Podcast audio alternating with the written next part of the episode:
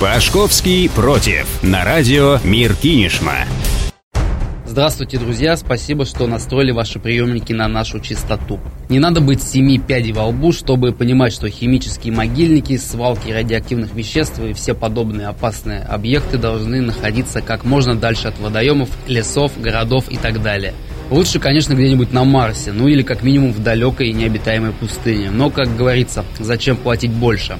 Страна у нас большая, и закапывать опасные элементы можно куда угодно, но и этого часто оказывается недостаточно.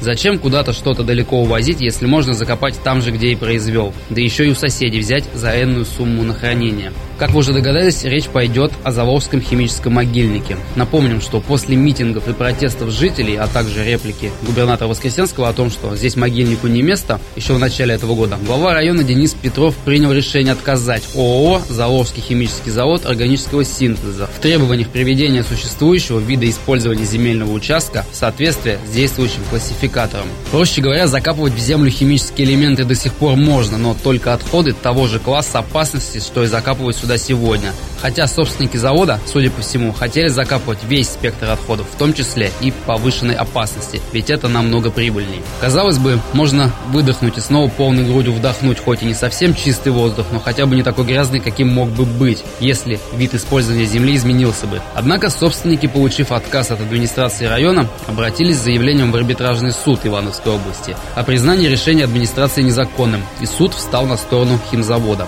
В общем-то, решение может быть обжаловано, но будет это сделано засучив или спустя рукава, вопрос большой. Здесь хотелось бы просто озвучить несколько фактов. Ивановская область входит в топ антилидеров по количеству онкологических заболеваний. В нашем регионе Заорский район в первых рядах по этим показателям. Это результат многолетней деятельности не только химического завода, но и советского проекта «Глобус». Те самые шламоприемники, которые пытаются реконструировать для приема химических отходов высокого класса, находятся вблизи сразу нескольких населенных пунктов. Это около 200 метров от деревни Михайловская, около километра от деревни Бредихина, полтора километра от деревни Кинина, два километра от города Заволжск и деревни Вершинина. В общей сложности там несколько гектаров над землей и под землей объектов с отходами. И все это находится на нестабильных грунтах в непосредственной близости с истоком реки Мережка, которая, в свою очередь, впадает в Горьковское водохранилище, то бишь Волгу.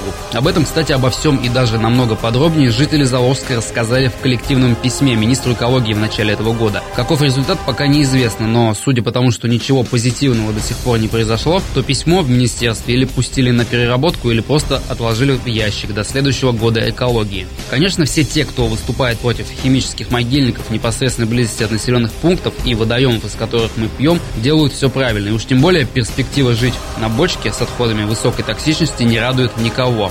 И я двумя руками против этого химического могильника. Но ведь у нас, как обычно бывает, пошумим немного, да и разойдемся. Напомните, что у нас там со свалкой в Волоколамске? То-то и оно. И, к сожалению, подобные вопросы чаще всего решаются только в высоких кабинетах. И, как правило, только тогда, когда это кому-то на руку. Но выборы позади, а рейтинги пока еще терпят. Так что, дорогие друзья, дышите полной грудью, пока есть возможность, и до новых встреч.